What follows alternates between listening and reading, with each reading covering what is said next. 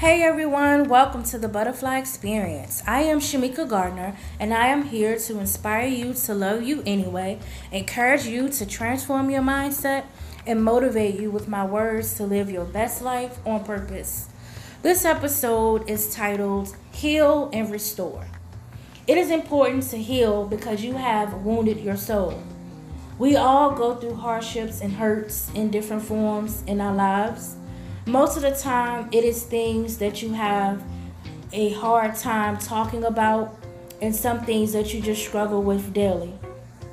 God wants you to live and over live and overcome abundance, healthy, and a joy-filled life. Um, I was reading the scripture, Psalm one forty-seven, chapter three, and I can read it to you guys. He heals the brokenhearted and binds up their wounds.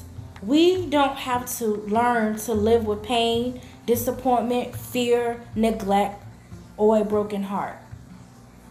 Remember, it says right there in the word, so believe it. Psalm one forty-seven three. We don't have to live in our pain. So I wanted to say, I struggled through and through life for many years with deep wounds in my soul.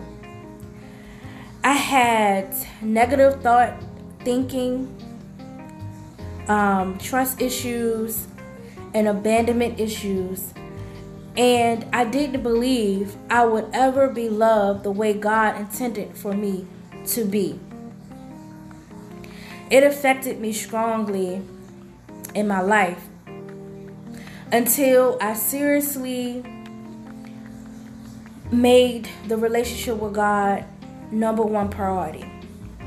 I began studying, and God began to show me I didn't have to live that way. He had something so much better for me, and not to live in that pain, confusion, and frustration.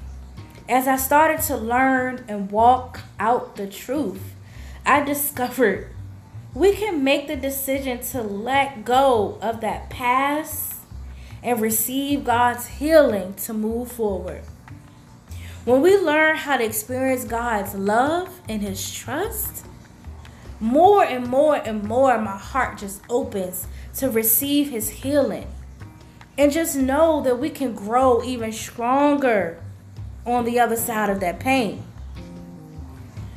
Don't just be passive and sit back, living with the wounds in your soul. Free yourself. Parked at that point of pain? No, you should move forward into His great plan for your life. Don't stay there. It only makes you weaker. Move from that parking space. So, everyone, until next time, I hope my words penetrate your thoughts for you to move towards everlasting transformation. And I want to encourage peace, love, and great minds. Don't forget to smile. Okay? Bye.